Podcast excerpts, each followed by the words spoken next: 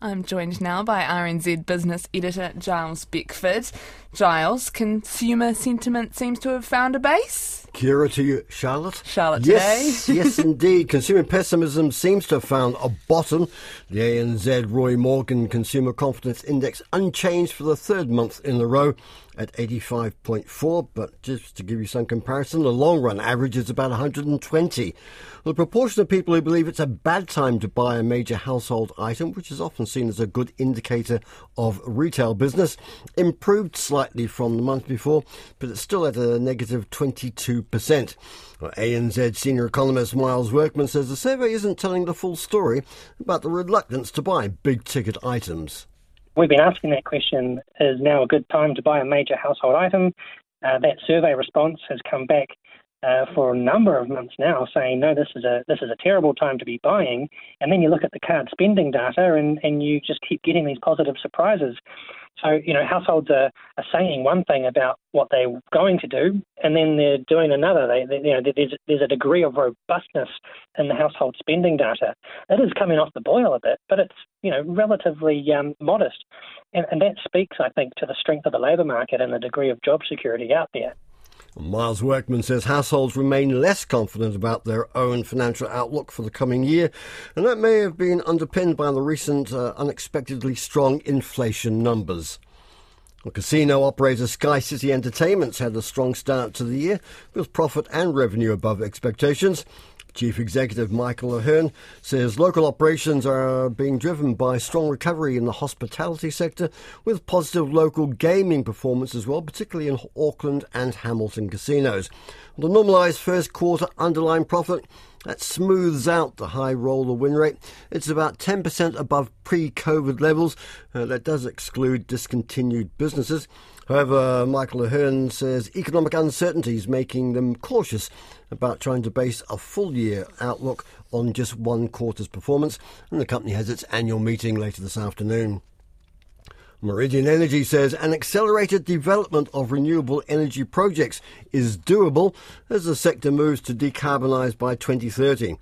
The company was one of a group of big power generators and lines companies which commissioned a report on future decarbonisation options from the Boston Consulting Group. Well, that report suggested $42 billion worth of investment would be needed by the end of the decade in new electricity generation, distribution, storage, and other technology. Well, Meridian's General Manager of Development, Guy Waipara, says they're meeting the challenge head on with seven solar, battery, and wind projects in the pipeline. He says the first lot of work can be done, but firms will have to balance further investment calls on them against other pressures, such as shareholder returns. We're pretty confident about this first tier. Um, and if further down the track, um, all companies are going to have to think about how do they manage, you know, their, their balance sheets and their capital allocation, you know, dividends, all, all those things that go into, you know, how you manage long-term finances. Uh, the imperatives there, so it's, it's kind of how do you do it, and you know, how do you solve the problem we've got in front of us. Guy Waipara says the rush to decarbonise is attracting overseas players, in particular looking for solar projects. Well, the head of Air New Zealand says customer expectations of the airline have risen as a return to international travel gathers pace. Greg Foran says customers expect airlines to have better service after the slump caused by pandemic restrictions. He's told a BBC business programme that it hurts that the airline has tumbled down world rankings, which it used to once dominate. A lot of customers, when I talk to them, will say, Well, you know, you haven't been doing much for the last two and a bit years. Surely these things have been fixed during that period. So, you know, our level of expectation is here, not here. Um, what I am confident is that we've got the right culture, we're building the right foundation, and we've got the right momentum back in our business. And the service ethic, which is so critical to our business, is alive and well. That's Air New Zealand Chief Executive Greg Foran.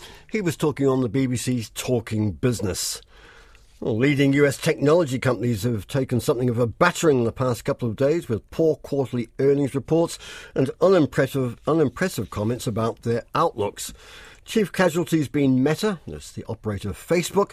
It reported a second consecutive quarter of falling advertising revenue and it had a gloomy guidance. Its shares plunged more than 20%. Amazon shares were down nearly as much. Well, tech company analyst Deborah Aho Williamson of Insider Intelligence says the tech sector's feeling economic headwinds, but Meta in particular seems to be compounding its problems. Meta, I think, has also inflicted wounds on itself um, by maybe even diverting focus towards the metaverse. Um, the company has spent billions of dollars developing technology to support this future vision of the metaverse. Um, maybe some of those billions of dollars could have been put towards uh, improving uh, the ad system. Deborah Aho Williamson says Meta might try looking to make money out of its messaging system, WhatsApp, through charging businesses. And why should it matter for local investors? Well, a good deal of your uh, KiwiSaver funds and indeed the New Zealand Super Fund are heavily invested in US based technology stocks. Let's see how they're all faring with Ed Glennie from Hobson Wealth. Kia ora to you, Ed. Sure, Giles. How are you? Well, I'm well, thank you. I thought we were going to have four days in a row of a strong market, uh, but apparently not from my last glance at the screen. What's it looking like now? Look, it was flat while I was waiting to, to cross to you, but it, we're actually down now three points, so we're currently at 11,098. Um, of the movers on the day, um, Meridian is up four cents. You referred to earlier in the bulletin at $4.73. Sky City the market liked that announcement earlier, and so that's up 7 cents to $2.77. Air New Zealand is flat at 77 cents. And look, also interestingly, PushPay is on a trading halt. So whether there's a uh, resolution or an announcement coming in terms of suitors, uh, we'll we'll wait and see. The speculations being that uh, one of its big shareholders, BGH Capital, which owns 20%, has probably put in a new offer to perhaps buy out the whole company.